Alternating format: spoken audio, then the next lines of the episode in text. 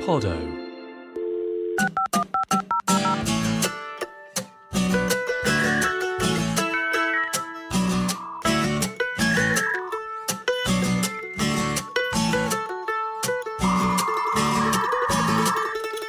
Welcome to the Ned Ludd Radio Hour. I'm Nick Hilton. You've got mail.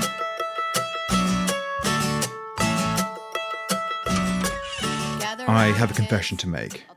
Despite an attitude to the world that often makes people think I'm probably a baby boomer, though possibly a Gen Xer, given how often I accuse people of selling out, I was actually born in the early 1990s. This means a few things. It means that I was only partially vaccinated as a child due to fears that the injection would give me autism. It means that I watched, square eyed, the news reports that Princess Diana had died, and that the first single I ever bought was Elton John's re recording of Candle in the Wind for her funeral. But first and foremost, it means that I never really lived without the internet. Sure, we had horrible dial up, the sort that went offline if someone tried to use the phone when you were surfing the web. And certainly I didn't have any sort of, you know, smartphone well into my teenage years. Indeed, I remember failing to connect via WAP. Do they have WAP in the US? To, to the limited websites that were accessible on my little Samsung flip phone. But I am internet and screen native, incubated in the great digital bosom. I can recall the early agonized conversations that parents were having about the internet. The bogeyman of that period was chat rooms, where children were apparently being groomed by sexual predators. I, as a child at the time, was never entirely clear where these chat rooms were to be found. Mostly I used MSN Messenger to send awkward messages to people I barely spoke to at school. But the 90s and early noughties were typified by a, a fear that the internet was a wilderness that parents couldn't control, and that children were in danger there. In danger both of using their new independence to fall prey to predators but also of losing a second sort of independence, the competence to exist in the IRL world. And this was largely before IRL existed as an initialism. Now, I'm not entirely sure what's happened to these scaremongering conversations in the intervening years. It may well be that teenagers of today, kids born between 2005 and 2010, largely have parents who grew up with some sort of internet, their parents likely went to college or into the world of work at a time when digital ubiquity had been achieved. It is entirely possible, and this is a scary thought, it is entirely possible that there are teenagers in the world today who were conceived to the sounds of Barry White being played on their parents' Spotify account. And those kids are now teenagers. This doesn't mean that the conversation about whether the internet is A, safe, and B, good for children is over. It's definitely not, given that's what we're going to be talking about today. But it does feel like the question has moved away from being a simple binary. I messaged Ned about all of this and to get their take on whether we should continue to interrogate the impact of the digitization of kids' lives. They replied with two points, which I'll recount here. I have two points to make on this. The first is to encourage a separation of risk and platform, a kid who goes out on the street anywhere in the world, but more so in, in many places where there is war or disease or crazy traffic, is running a risk. The harm of the internet is generally lower risk than leaving the house.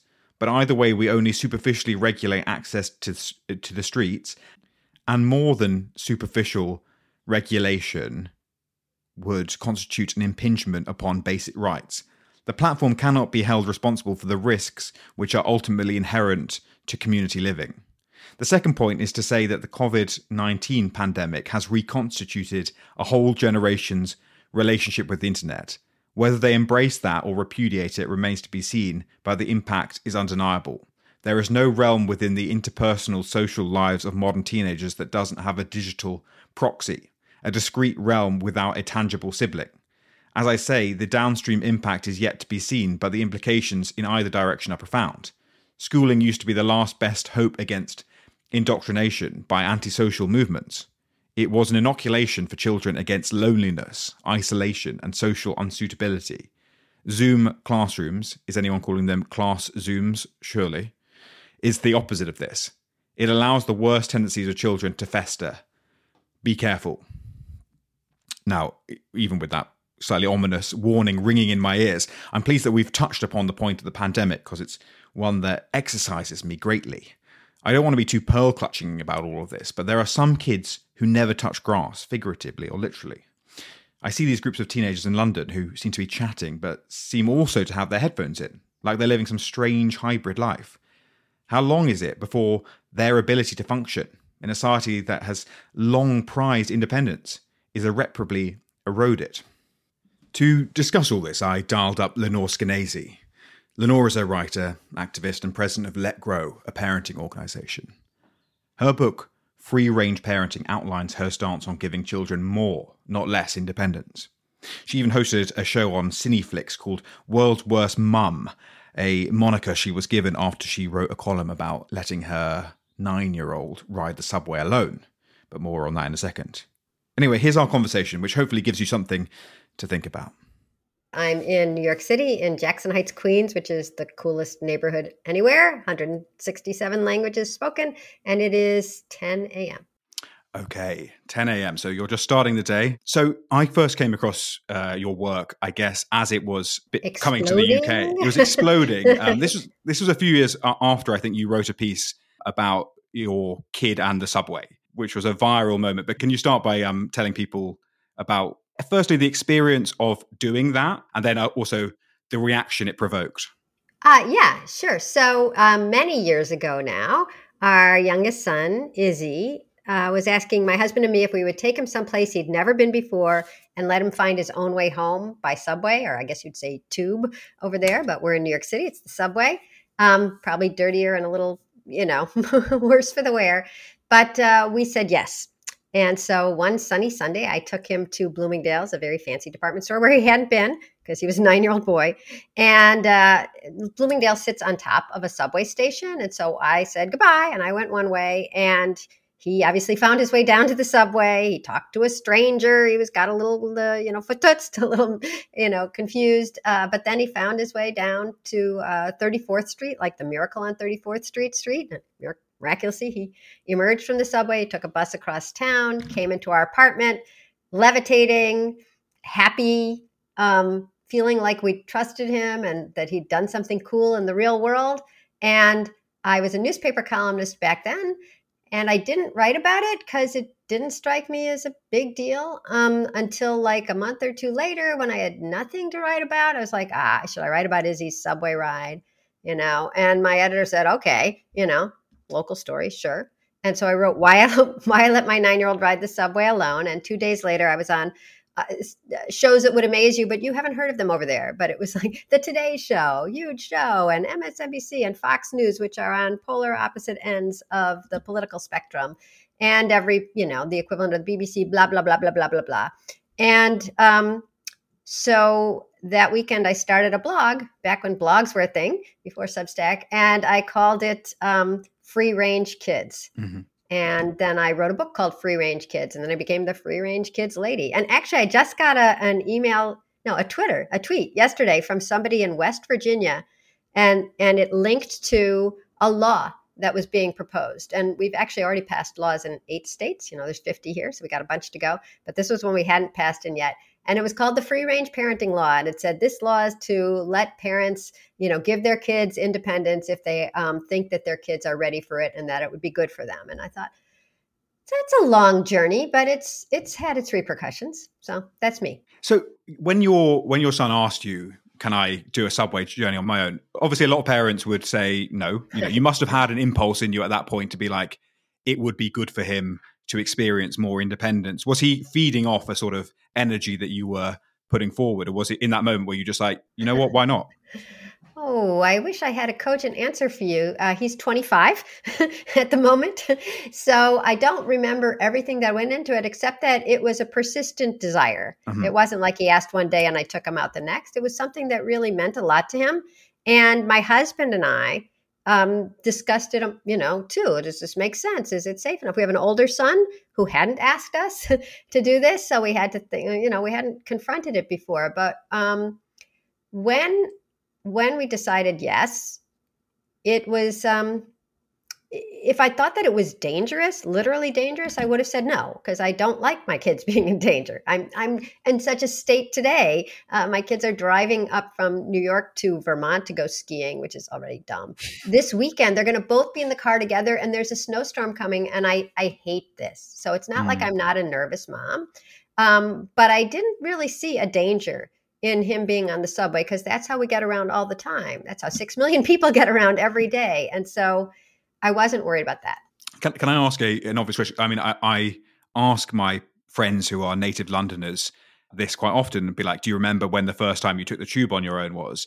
No one remembers their first solo tube journey. I, I find. No but do you have a sense of what? The, yeah, the, yeah. When it becomes a newspaper column, um, then I guess so. But um, do you have a sense of what the normal starting age is these days? I don't have a sense of that. I mean, I have a lot of data these days about um, you know kids not walking to school and what age parents let their kids walk to the park or go to a friend's house. And uh, the subway i don't know. All i can tell you is that when i was on these tv shows and sometimes izzy was with me and they, they're you know they're making your hair look better and they're making everything look better um, and they would say, you know, what are you going on for? And I said, oh, I'm talking about letting my son ride the subway alone. Everybody would reminisce about, oh, I did that. I did that in the 70s. I did that in the 80s. And there was, you know, there was all the, you know, crime. I did it in the 90s and there were all the crack vials. And so whenever how however old kids are now when they're taking the subway they used to be younger a generation right. ago it was normal to to ride the subway at age 9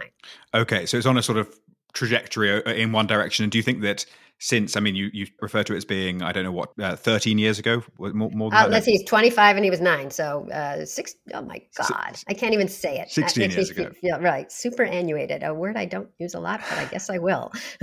okay, so this was 16 years ago. Do you, do you have a sense that now, oh, nine, you know, it would be even more provocative to say that you've let your nine year old ride the tube or or have you kind of successfully created an environment where free ranging your children is a little bit more? Right, everyone's got normalized? the T-shirt. I would say that it would be more unusual now for one particular reason, and that is that people don't think that the subways are as safe now as they were even you know 16 years ago. Uh, you know they're ugly and they're smelly, and um, but they get you around, right? And um, people have felt since COVID that um, they became less even less appealing, I would guess. I mean, I, I, find them appealing. Actually, I just had a friend over for breakfast and we were talking about how much we love the subway. We do love the subway, but there's, you know, there's a lot of homeless people around, and I don't ever feel threatened. Um, but it is, you know, the reality is it's there's a lot of stuff going on. Not dangerous, but not pleasant. But there's a larger kind of issue here, which is to do with children's independence, they their sense of place in the world, which is facilitated so much when they're young by their parents, by adults, and understanding the kind of interrelations of those things. Obviously, the, the subway was a kind of good example, and it was a kind of punchy one, and it you know it was easy to book right. It's if I let my kid go to the grocery and get a loaf of bread, that probably wouldn't be an international story. right, but it was it was part of what you must have felt was like a bigger sense that children were becoming less oh, independent yeah. and being you know wrapped up a bit and overprotected but what did you feel was the detriment there because a lot of parents would say look i just whatever keeps them safest mm-hmm. is is what i care about what do you think is detrimental in overdoing it with these sort of measures well what keeps being remarkable to me is the idea that that um, if something isn't 100% safe the only alternative is it's dangerous uh, it's it's so interesting in these polarized times. I feel like that's part of the polarization. It's either perfectly safe or extraordinarily dangerous, and I think there's a danger in that vision because if you think that anytime your child isn't directly supervised by an adult, they're in danger. First of all, you hate any parent like me who would trust their kid in the world, and secondly, you're you're you're, you're making your child's world very um, I, I, wouldn't even say small, but it's it's under it's like having a, a, security guard with you all the time. I mean, and that's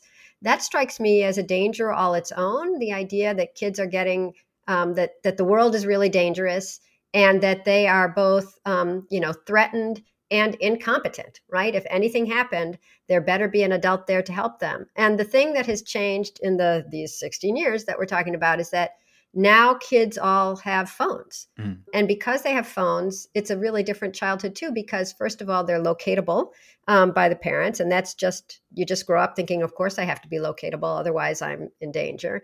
And then it's also really easy to reach an adult, generally a parent, if you're confronted with a, you know, like you're lost, or should you buy this, or do you have to come home, or what should I do now? And, you know, part of growing up is growing up. It's individuating. It's it's i hate that word. It's it's becoming a kid who can do things in the world without somebody always intervening assisting watching. And that strikes me as its own danger. And it's not just me. I um i work uh, now i run a nonprofit which i guess you would call a charity uh, called let grow. Not let it go not let it grow. Let new word grow. Hard to remember um, but one of my co founders is a, a, professor named Peter Gray, and he has spent his entire um, professorial career as a psychology professor studying the importance of independence and free play.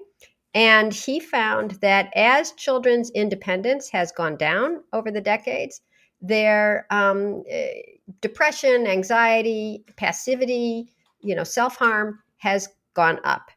And so the danger that we're worried about, the in, you know, oh my God, they're going to, you know, our child is going to be kidnapped, um, is salient and sort of front of brain uh, for parents. But the slow drip of feeling like the world is against you and only your parents can keep you safe, that doesn't come into the equation. I just also wonder whether this is a American issue in a sense. I mean, I, I think we in the UK, um, you know, that you know when America sneezes, we catch a cold and all of that sort of stuff. But I, there's a Japanese. You you must have you must yes, be the Japanese, Japanese show program. old enough. and I guess such a show would not exist in the UK. At least I don't think. I think the BBC would not dare to dare to. It's a show for the listeners where children who are, you know, two, often two or three, they're sort of toddler age, are sent to do kind of like small, achievable chores while a camera crew kind of watch them do it and they keep them obviously very safe. But it, it, sort of speaks perhaps to the fact that maybe there are other countries which have a maybe a different culture around kind of childhood empowerment. Is that true? Is it is America particularly bad for mollycoddling? First of all, I actually think that the Japanese show went a little nuts with the two year olds going to get the fish for the sushi. I mean, that just seemed like, okay, uh, you know, everybody, you eventually ping against, like, can we have them in embryonic form? You know, right. we have a fetus go get the rice? No, but we can get a two year old. Oh, that sounds good. Obviously, the culture there celebrates um, more independence than we do. Kids who are um, kindergarten wear little yellow hats so that everybody knows. I mean, people in America say, "So you know who to snatch?" Yes. If I'm going to snatch a kid, they better be five and not six. You know, I don't think I don't think people are thinking that way. But they wear those hats because the whole culture expects to help children, and especially when they're particularly young and they're just in their first year of walking to school, they're wearing these hats. So um, there is a different culture. Obviously, it's more homogenous. But even in my lifetime, uh, you know, American kids, I, when I was an American kid myself, uh, age five, we walked to kindergarten, and this was not, uh, you know, a daredevil weird thing. When when I was walking to kindergarten at age five, you'd get to the corner, and there would be a crossing guard who was 10 you know another kid who would help you cross the street stop the traffic you know take a child's life in their own hands so it's it's not that um, it's another culture. It's just this era. We just have lost our complete minds when it comes to the fact that children are thinking human beings, thinking mm-hmm. uh, you know adaptable and you know uh, courageous human beings. I, you probably interviewed Frank Furedi at some point on this podcast. He wrote uh, How Fear Works, and and what changed is that we have started seeing kids only through the lens of vulnerability, not thinking that they're kind of resourceful, kind of resilient. You know, knock them around, they'll get back up, and it'll be a little better for them even. And only thinking the only compassionate thing to do is think of them in terms of what horrible thing could happen and how long they would suffer and and not even if they're dead like they'll just suffer trauma for the rest of their lives so that seems to have resonated or happened throughout the Western English speaking world. I don't think of um, your country as way more brave than mine when it comes to kids. I don't think of Australia as particularly brave. Um, Canada, mm. no. Uh, but, but you talk about it being kind of an era concern. You know, I'm a millennial. I'm in my early 30s, and I, when I was growing up, we were this phrase, you know, snowflake emerged. This idea that we were being very protected, that there was like children were not being allowed to fail, whether it was in schools. You know, like you know, standardized testing was being you know pushed down. All of these things. It was a big kind of discourse. But of course, it's really a problem for Gen X, who are the parents, because you know the children are kind of passive consumers of the environment they don't that you provide for them. Yeah. So you know, millennials are often considered a very closed off generation who've been over over sheltered. Um, well, tell me, wait, wait, wait. So pause. You're a millennial. What do you see in terms of your generation? I mean, maybe I'm maybe I'm worried about something that really doesn't end up having a big impact. Tell me. Uh, no, I'm definitely. Uh, you know, I, I, obviously I had a kind of suburban upbringing. Mm, you know, we, we had enough we had enough kind of space to like that. It, it, wasn't a major concern about you know having a bit of a stroll around the neighborhood, you know, and that sort of stuff. But but certainly it was not an independent lifestyle, and I and I certainly felt like you know all through like the education system and all of that sort of stuff, there were always a lot of fail safes and fallbacks, and um, we'll come to the idea of technology but that was increasingly impactful was the presence of technology in terms of like providing safety mechanisms i was you know i'm too old to have been had a mobile phone when i was a child mm-hmm. but but you know certainly a lot of my increasingly a lot of my social life became you know at home it didn't mm-hmm. i didn't have to go out i wasn't you know as a teenager you know lots of what would have been the rowdy friday nights you know were spent on M- MSN Messenger rather than you know down at the beach. You know, so, so, so certainly there was there was a sense of it, but I, I, felt like a lot of the scrutiny was coming from older generations who were maybe agonized about what they were doing to their children. You know, the, a sense that you know maybe maybe they weren't giving the children their upbringing, or that older generations than themselves were criticizing you know everybody criticizes everyone so let's just get that, so that yeah so yeah. is it is it just a sort of inexorable thing that like we always want to raise our children slightly more safely than than we ourselves were raised I think we always, I mean, I think there's, uh, you know, an instinct across the animal kingdom to, except maybe for tarantulas, somebody eats their young, but gerbils. But other than them, uh, most of us want to keep our children, you know, well and uh, healthy and raise them to um, successfully reproduce again.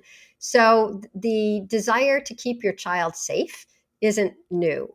I think the belief that kids can't handle anything and and I, I try to explain this to people and it doesn't make sense because it feels like i'm talking about what i'm talking about feels to parents like instinct but i don't think it's instinct. This belief that the second your kids aren't with you they are automatically in danger. That's what i was trying to explain with. My mom was a stay-at-home mom in the suburbs and when i went around the corner to walk to school she wasn't having a breakdown every day like oh my god what about predators i could never forgive myself the phrase i could never forgive myself comes up so much in conversations with parents um, I, I, talked to a, a, guy in suburban Kentucky. I can't imagine anything quieter than suburban Kentucky, except maybe Mars. And um, he let his 12 year old walk to her friend's house, which was two houses away. And the mother walked the, the this daughter back when the play date, which I hate that word, but when the play date was over. And the reason was, you know, probably it's fine, but I could never forgive myself. And so there's this inflated sense that almost any moment could be your kid's last. And that seems new this always imagining i call it worst first thinking because i think stranger danger did such a number on us that i was trying to come up with another rhyming phrase obviously stranger danger is doing a lot better than worst first thinking but but worst first thinking is what i see which is going to the worst case scenario and working your way backwards to it and saying like well it probably won't happen but nonetheless I might as well just get off the couch and walk her the two houses down in suburban Kentucky because mm. why not? And so it feels like what parents have now is sort of the idea that if you're not supervising constantly, your kid is in danger. And then you have um, more smaller families, which allow you to lavish that kind of attention on your kids. And you have two incomes, which allows you to sort of outsource anytime that you can't be with your kids. You have the money to pay for whether it's a babysitter or an after school activity, there there's always um, an ability to put your child into a supervised situation. And that means that whether it's you or you by proxy or you by tech, you are always watching over your kids. I, I was about to publish a piece, and I'm, I'm still debating it on on um, the Let Grow blog um, about a mom who was complaining that schools send home grades all the time now electronically, and they can also send home behavior reports. And so that means that you know almost before your kid what grade they got on their Spanish quiz and did they hand in their homework. And it just feels like it feels like children have this exoskeleton of being a human, but on the inside it's all parent right they know where you are they know how you did they they decide what you're doing tomorrow they have to time your reading log here in america you get 20 minutes of reading every night and the parents have to sign the log and it just feels like real i don't know agency or something something has been eviscerated. And i i do think that's a problem because we do see kids feeling very anxious.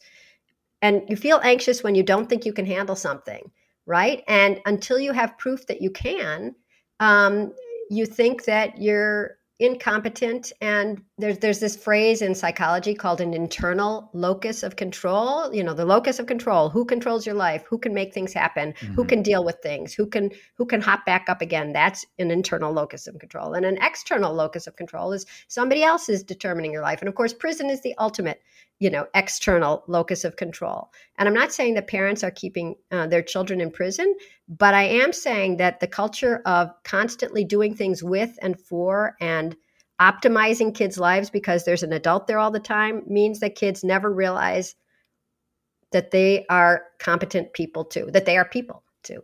This brings me kind of to then i guess a conversation about the dreaded internet because in terms of the free range lifestyle that children experience, in a way, children have never been more independent. They have the possibility to have an entire social life mm. and in, you know an entire entertainment consumption, all of these things in a way that is basically very hard for parents to regulate, and in a way that is a form of independence. Mm-hmm. I, you know, which runs contrary to the increasing pressure. I know on, it's so on, strange, isn't it? There's this. I always think of the Lion, the Witch, and the Wardrobe. You know, the the CS, the, the Narnia Chronicles. You go into the wardrobe, and then suddenly you're in this entire other world, and there, you know, there's the Snow Queen, and there's Turkish yeah. delight. But it feels like that's what is offered to kids, and I think that's maybe. I, I mean, I don't think kids would ever stage a revolution anyhow but i mean that's how they do have another world to go to and um, so Let Grow was co-founded by me and a man named Daniel Shuchman, who um,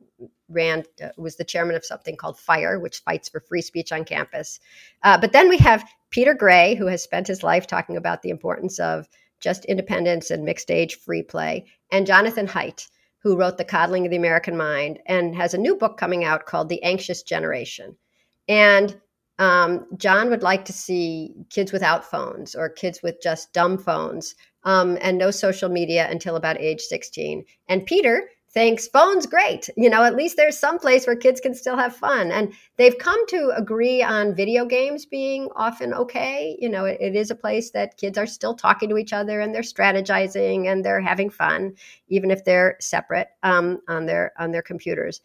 But Peter thinks that phones are fine you know don't don't keep making life you know kids always want to have the tools that their parents have that you know the tools of the generation whether that's a, a spear or a, or a cell phone and jon is worried that they're missing out on the human interaction that would make them whole and mm-hmm. that they're so obsessed with you know whether it's comparison or likes or you know getting uh, radicalized in whatever way you know hamas or anorexia whatever it is that that that's a problem. And and here i am in the middle of my two parents fighting you know because i can see both things. And so let grow really pushes what i think is the, the one thing that i do believe in which is to make a sanctuary of time and place after school where kids can gather and it should be at the school because that's where they already are and you don't have to worry about them going home and getting back on their phones or being driven to soccer practice which you would call football practice. Um, leave leave a couple hours after school and an hour before school when the playground is open when there's balls and jump ropes and chalk where devices are not allowed and where the adults don't intervene and and most adults shouldn't be there. Your parents shouldn't be there. It should just be some you know teenager or maybe a teacher or whatever it is the gym teacher. Somebody's out there in case of emergencies like a lifeguard but otherwise the kids are interacting they're playing they love it. They feel less lonely. They're learning all the social emotional skills you learn from organizing a game and arguing about whether the ball was in or out. So um, Peter and me and Jon and Dan all all love this idea of if the world is crazy and if kids aren't having a chance to do things on their own and even interact and joke around, even argue on their own, make a space for that. Just like there's a wildlife sanctuary, I call it a child life sanctuary. We actually call it the Let Grow Play Club, but that seems to be um, a very practical and simple and cheap thing that any school could start tomorrow. Do you think schools do enough I mean, I don't have any interactions with schools at all, to be honest. I don't know what the what the stance is now. Whether children are allowed to bring phones into classes, presumably they're not allowed to use them during classes.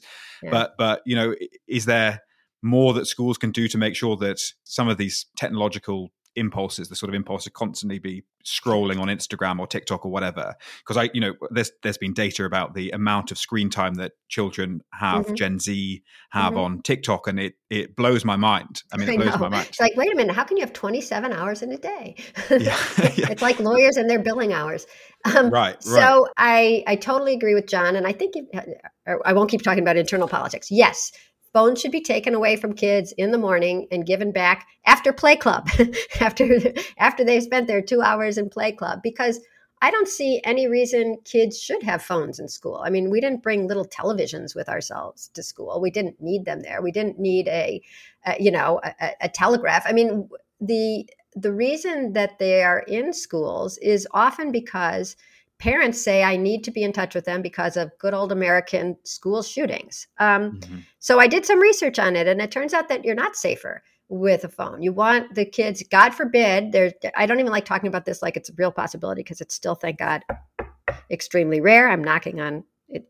Obviously, it wasn't wood. It's it's some kind of plastic. But anyways, the the point is that you want the kids to be paying attention to their teacher or whatever is being said over the loudspeaker. And mm-hmm. so there's no there's no safety reason for phones to be in school, and there's every reason for them not to be in school. You want kids interacting, you want them paying attention to teacher, and you want them paying attention to their friends, and not, uh, you know, The Simpsons when when it's lunchtime or when it's time to be outside. So I think that that is going to happen really soon. I know that your country came out with an edict or something, right? Didn't it? Didn't, didn't wasn't there a Great Britain? I've, I've, actually got no idea, but yeah, that sounds plausible. I hope so. It's just one of these things that happened, and now it now we have to go. Wow, that was a bad idea. It's like you know, should we have cigarettes at lunchtime? It's like yes. It's like oh, actually, maybe not.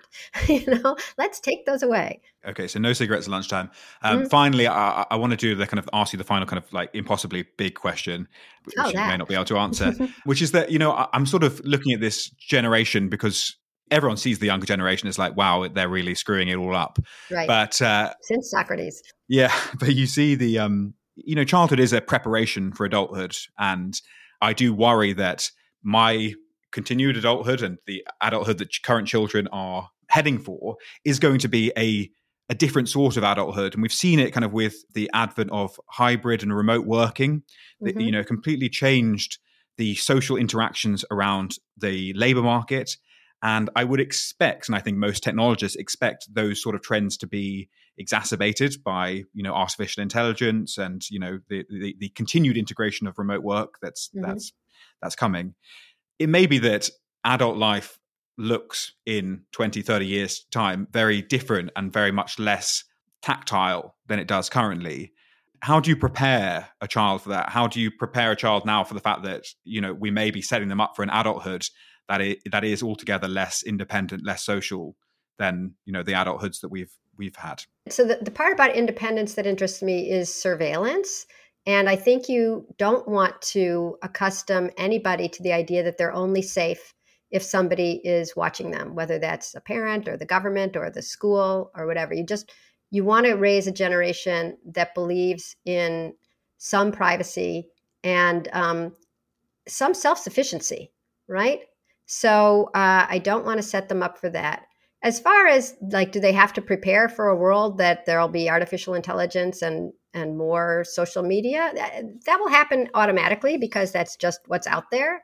So I don't feel like you have to prepare them for that any more than you have to prepare them to walk. This will happen mm. automatically. They'll be okay.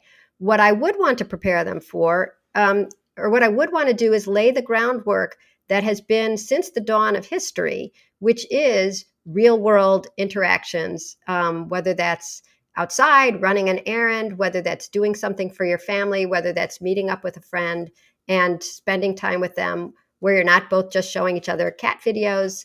So I just say um, what has served humanity, uh, you know, throughout its history is groups of mixed age kids being together, the little kids going, you know, trying to catch up to the big kids and trying to be like them, the big kids taking a little care and then sometimes taking no care of the younger kids so that the younger kids, you know, have to prove their worth and their merit. And this is something that happens throughout the entire animal kingdom and in the entire human kingdom except in times of, you know, slavery or war.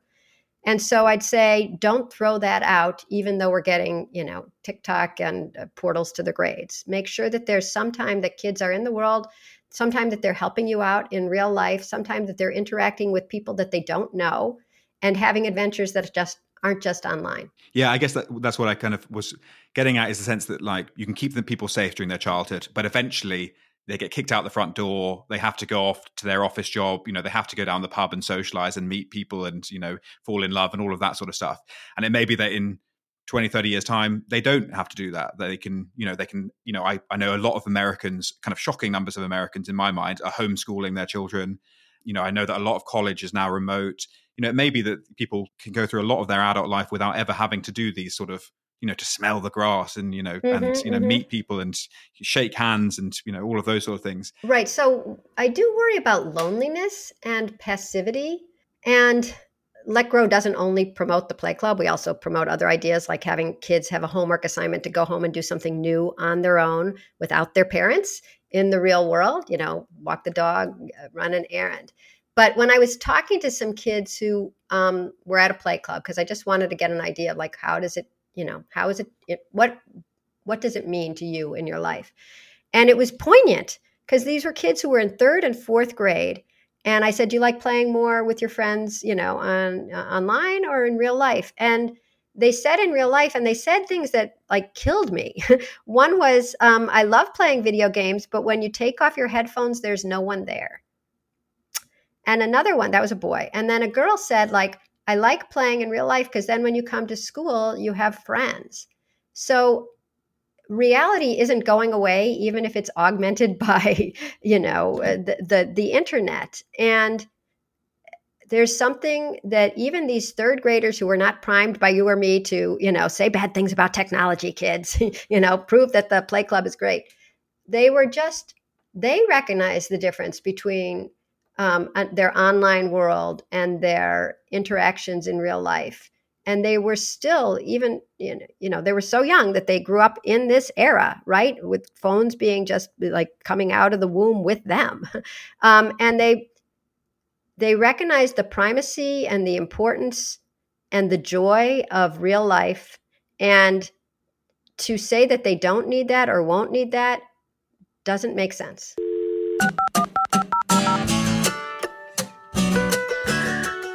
The Ned Ludd Radio Hour is a Podot podcast written and presented by me, Nick Hilton. And if you want to get in touch, you can email me at nick at podotpods.com. That's P O D O T pods.com. And you can find us on Twitter at, at NedLuddLives. And for all the socials and stuff, go to nedluddlives.com. And don't forget, if you've enjoyed the show, please go and leave a rating and review on whatever provider you use for podcast. And if you haven't enjoyed the show, well, you've made it astonishingly far into this. Um, so, you know, give yourself a break in life. Don't listen to 45 minutes of a podcast you're not enjoying. I mean, no one's forcing you to. Anyway, till next week. When she was passed out on the floor at a party, and let you outside, oh, gather.